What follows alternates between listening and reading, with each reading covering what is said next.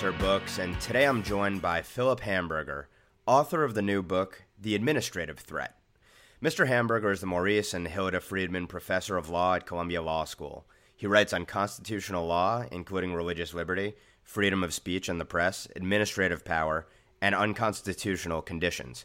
His previous books include Separation of Church and State, Law and Judicial Duty, and Is Administrative Law Unlawful? Something that we'll be discussing in today's interview. Philip, thank you so much for joining us today. Thank you. It's a great pleasure. One of the interesting arguments that you make in the administrative threat early on that I think is underappreciated is the idea that in evaluating the administrative state on the basis of economic efficiency or how technocratically strong it is, we lose sight of the moral and other deep flaws within the administrative state that's been built over the last century. Speak a little bit to that argument.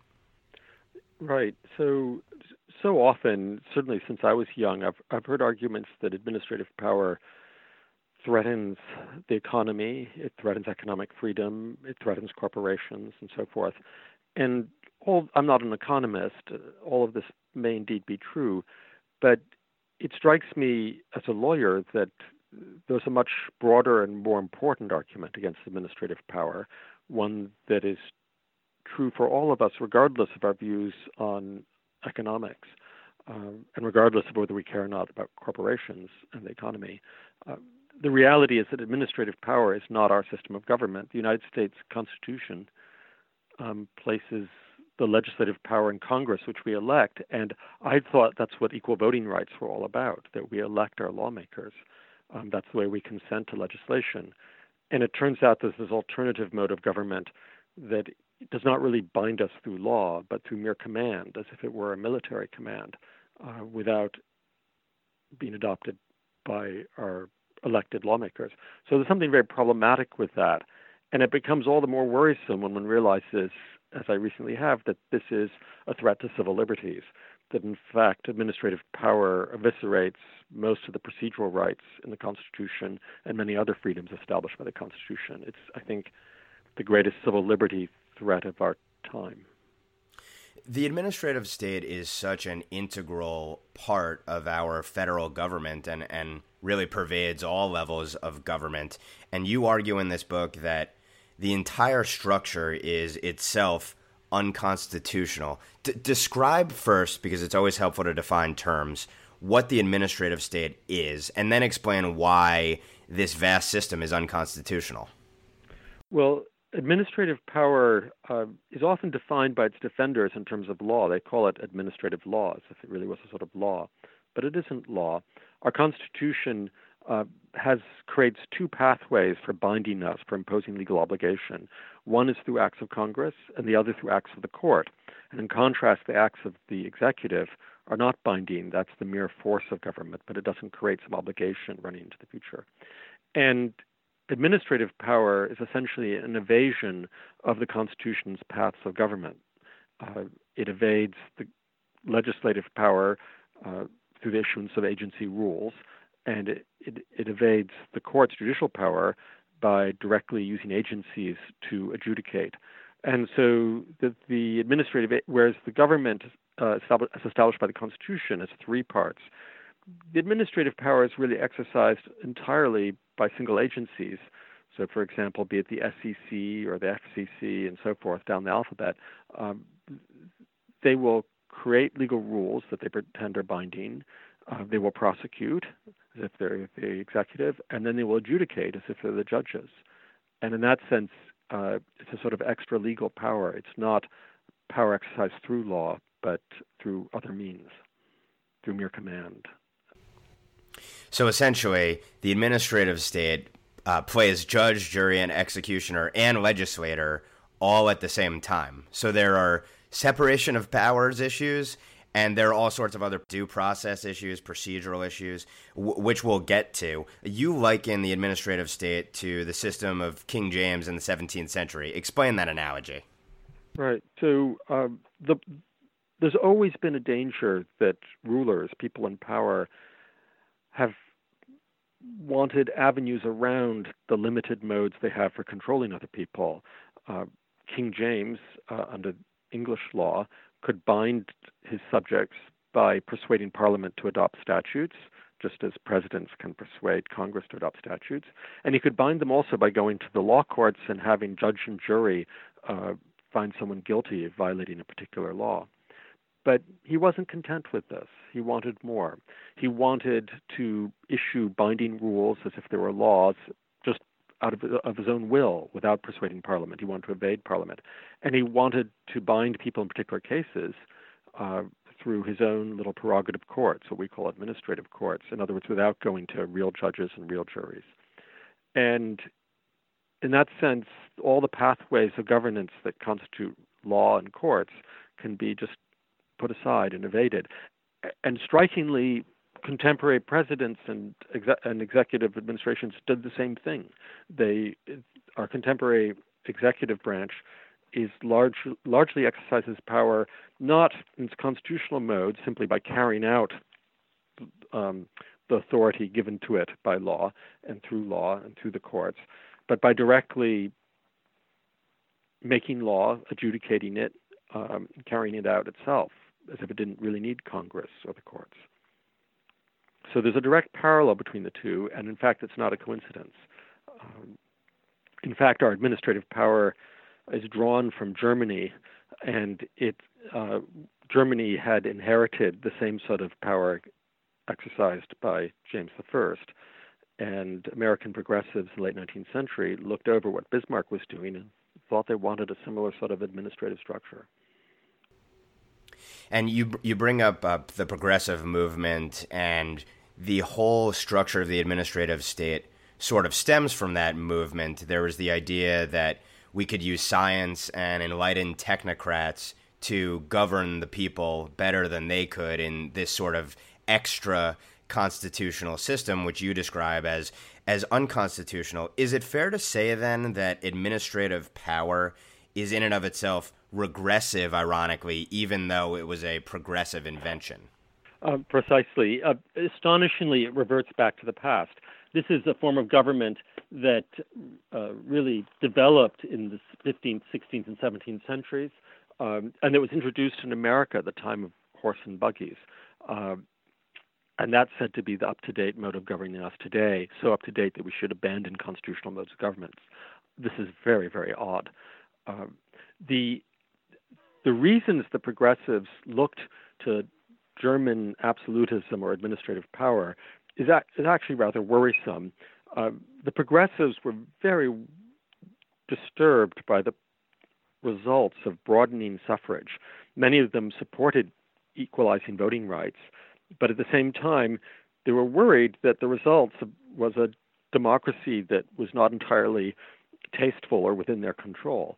Uh, Woodrow Wilson talks disparagingly, and this, is a quotation, um, he talks disparagingly about the difficulty that all reformers have of persuading a populace consisting of Germans, Irishmen, and Negroes.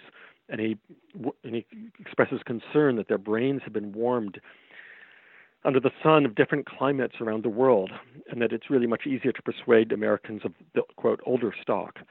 Um, in other words, he didn't like the rough and tumble of diverse American politics.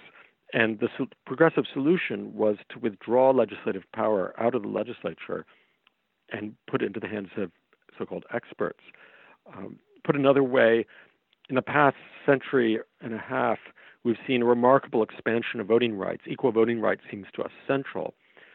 But along with this, uh, there has been a withdrawal of legislative power out of the elected legislature.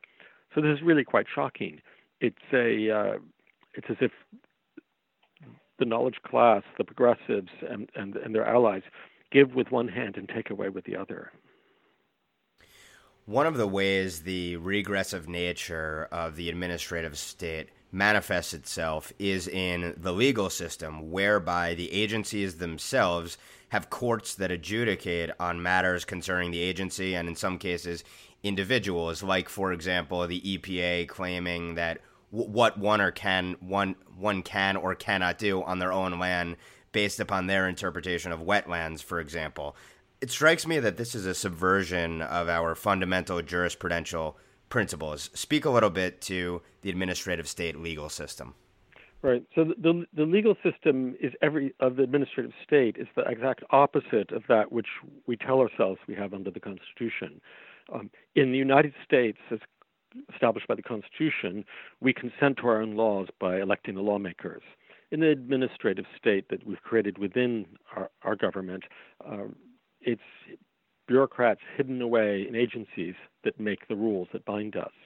Uh, in the legal system of the United States, as established by the Constitution, we have judges who are chosen for their, for their independence, who are fully protected uh, in their positions, and they and juries decide our cases. And even if you settle a case, you at least have the advantage of insisting on a jury and improving your settlement chances. In the administrative state, by contrast, uh, the, administra- the uh, prosecutor is again is the agency that made the rule, and the ag- and the judge is an employee of the agency, an administrative law judge or a mere so-called administrative judge who has no uh, protection independence. And they decide the cases without juries, without real due process. Um, and in fact, they're not really independent. Even those who are said to be independent, the administrative law judges, in fact, are not allowed to hold against the government on the constitution, unconstitutionality of the provisions, the rules that they're applying. So, in fact, there's profound judicial bias in the administrative judicial system it's hard to think of a greater violation of due process and jury rights and other rights protected by the Bill of Rights. So the administrative state has its own courts, and and I'll quote you from the administrative threat. You, you write, an agency can both issue a binding rule and interpret it, and at each stage it is making law. Well, only Congress should be able to make law. So how did we end up in a place where bureaucracies are the ones making law and not our elected representatives? Well, part of part of the answer is that uh, I think lies in class divisions. Uh, increasingly, there has been an educated class in this country that think they know better than the rest of the people what the law should be, and they think that their own judgments in particular cases are also better than those of juries. And so there was a systematic attempt beginning in the late 19th century to shift legislative and judicial power out of Congress and out of the courts into agencies where this power would be exercised by the right sort of people. Uh, and at first, this was largely accepted because uh, this was just a minor exception to a typical adherence to the Constitution's paths of power. But by now, of course, the primary interaction between the government and Americans is through administrative power, was an exception, has become the norm. And as a result, our constitutional institutions are withering away. Uh, so we're, we're at a, a crucial moment now. Uh, we either can reclaim our civil liberties or we can see them just disappear. Yeah, and you make the argument that essentially the administrative state is the greatest violator of civil liberties of this era. Obviously, uh, our friends on the left would probably take issue with that characterization. Make your best argument to those who likely support what the administrative state does, at least conceptually, for why they should be concerned about the administrative state as a violator of civil liberties. Right.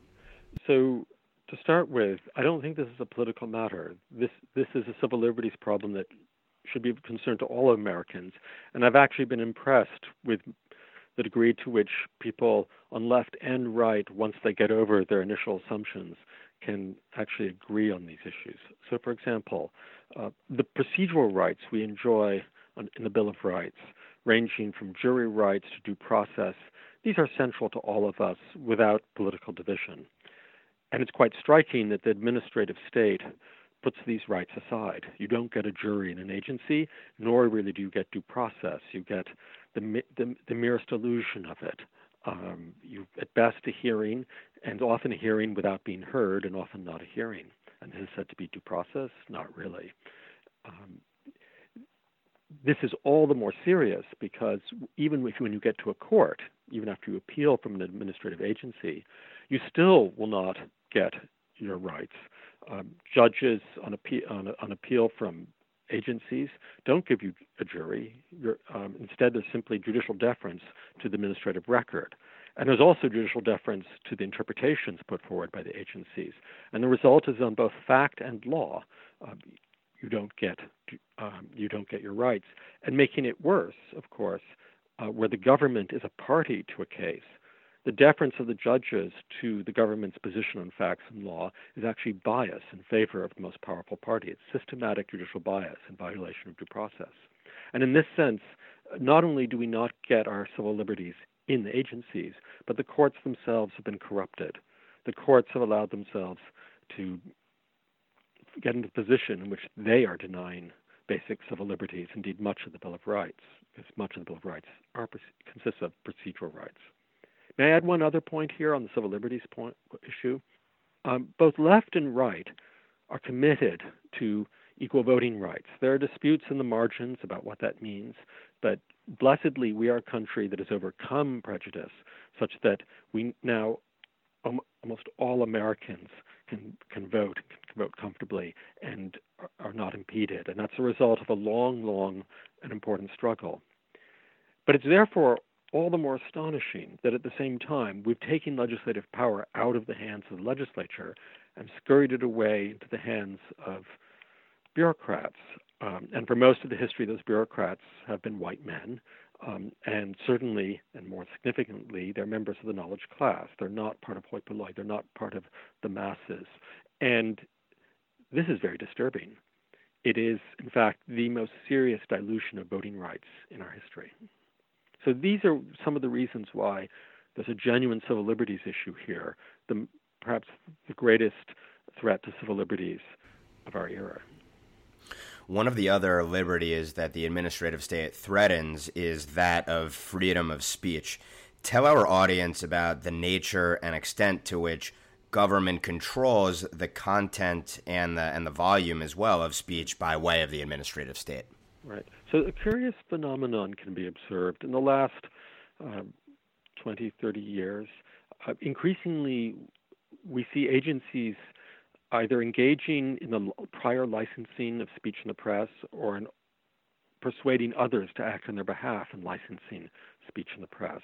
This can be seen in universities through so called institutional review boards. It can be seen at the FCC, the Federal Communications Commission, the Federal Election Commission, which uses advisory opinions for purposes of this sort of licensing, and at the IRS, which licenses uh, churches um, and least licenses their prospective speech on the basis of what they've already said. And th- all this is worrisome because the central problem addressed by the freedom of speech and press in the First Amendment was prior licensing of speech. Now, that's not the full extent of freedom of speech, but it, it is the core, the historic core, and that has now been whittled away. And that's not entirely coincidence um, licensing was a means of wholesale control. You know, ordinary prosecutions, such as under the Alien Sedition Acts, were bad enough, but that's retail control. It's retail suppression because the government has to identify a particular person and make a case in front of a judge and jury about their particular words. In contrast, prior licensing allows wholesale suppression because one needs prior permission from the government to speak, and the government actually can thereby avoid the burdens of proof and persuasion that you would have in a prosecution.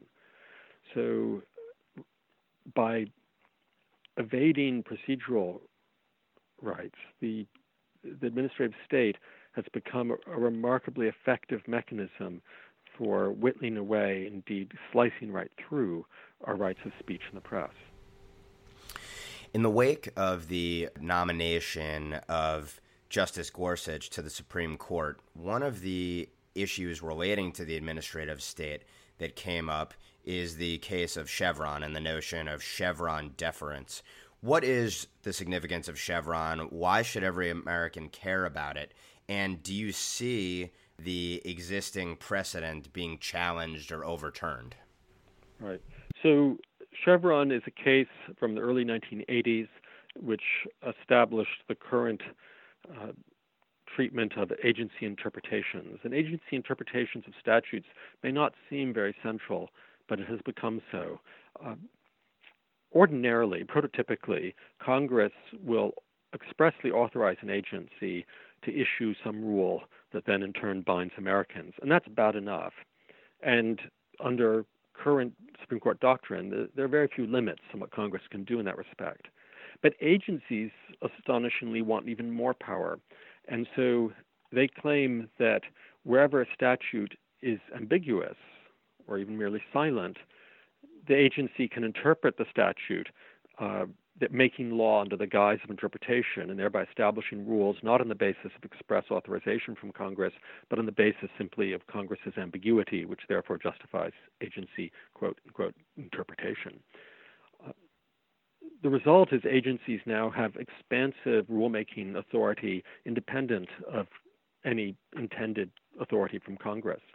Uh, and this is problematic for a host of reasons. The traditional reasons for worrying about this were those of separation of powers, and those are serious reasons. But there even, there's an even more serious reason for concern. Uh, where the government is a party to a case, uh, for example, an appeal from an administrative uh, decision, um, Chevron deference requires the judges to defer to the agency interpretation. And that means it requires the judges not merely to favor the agency's interpretation as a matter of lawmaking, but also to favor the legal position of one of the parties before them. And that means it's a profound violation of due process. Uh, I, I, wrote a piece on this called Chevron Bias, and I'm glad to say increasingly judges are paying attention to this problem, and Judge Gorsuch is one of those who recognizes that um, this is central to our understanding of an independent and fair judiciary, if we keep Chevron deference, we will have a corrupted judiciary. And Gorsuch understands that. And Justice Gorsuch, uh, if I'm not incorrect, joins Justice Thomas as well on the Supreme Court as someone who is at least skeptical of administrative power. Uh, you also have an administration, a presidential administration, that is on the record as saying it is hostile to the administrative state with Steve Bannon, a chief strategist and advisor, calling for the deconstruction of the administrative state. Practically, if you were advising uh, an administration on how to take on the entire administrative system, which is so embedded at this point in our political system and process, what would be your recommendation for taking it on? Right. Well, I'm not going to rely on Congress to do anything about this. They've shown no aptitude for that. Um, I hope the executive will take action. I don't know anything about Steve Bannon, but I do know that uh, this is a problem that could be largely addressed by the executive if they, for example, were to ask their lawyers not to seek Chevron deference because that would be participating in due process violation. If they were to send rules to Congress, administrative agency rules to Congress, asking Congress to put them in statutes, thereby shifting lawmaking back to Congress. Um, if they were to do these sorts of things, we'd be in good shape. It would be a, a, a very important move towards restoring our constitutional system of government. Personally, though, I confess uh, I think the best solution will be litigation. And actually, I have uh, just recently formed a new civil liberties organization to resist the intrusions of administrative power on civil liberties. Um, it's called the New Civil Liberties Alliance, and I, I hope we will litigate some of these issues, and, and I think with success. And you expressed skepticism about Congress's appetite for or aptitude for challenging the administrative state. There's something that on its face is counterintuitive about that because what you're saying is that Congress is fine to turn over power to bureaucrats instead of keeping legislative power for itself. Why? Explain to our audience why it is in our representatives' best political self interest to turn over power to agencies. Well, the, there's been much academic writing on the subject because it is puzzling. Normally, you know, if you ask political classical political theorists, what do rulers want? The answer is they want power but apparently not. um, apparently, congressmen prefer not to be held responsible for tough decisions. So they want to claim the uh, the merit of, let's say, voting for uh, clean um, clean air, but they want someone else to take the blame of actually imposing uh, rigorous rules on others, even rules that violate civil liberties. Um, And that's really quite disgraceful. Now, I have a little bit of hope for a few congressmen because some of them, I, I think, will recognize that by giving so much power to agencies, they've actually turned over not only power but also fundraising to the president. Um, and so I, I hope that some of them recognize that if they try to regain some of their legislative power, they may actually do better on fundraising. However, as I said, I, I don't place much hope in Congress. Um, I, I, do think litigation is the way to go, um, and I think that will be fun. On that note, the name of the book is The Administrative Threat, and we've been speaking with its author, Philip Hamburger. Philip, thanks so much for taking the time to speak with us today. Thank you. Thank you so much. For more from Encounter Books, visit us at encounterbooks.com and follow us on Facebook and Twitter.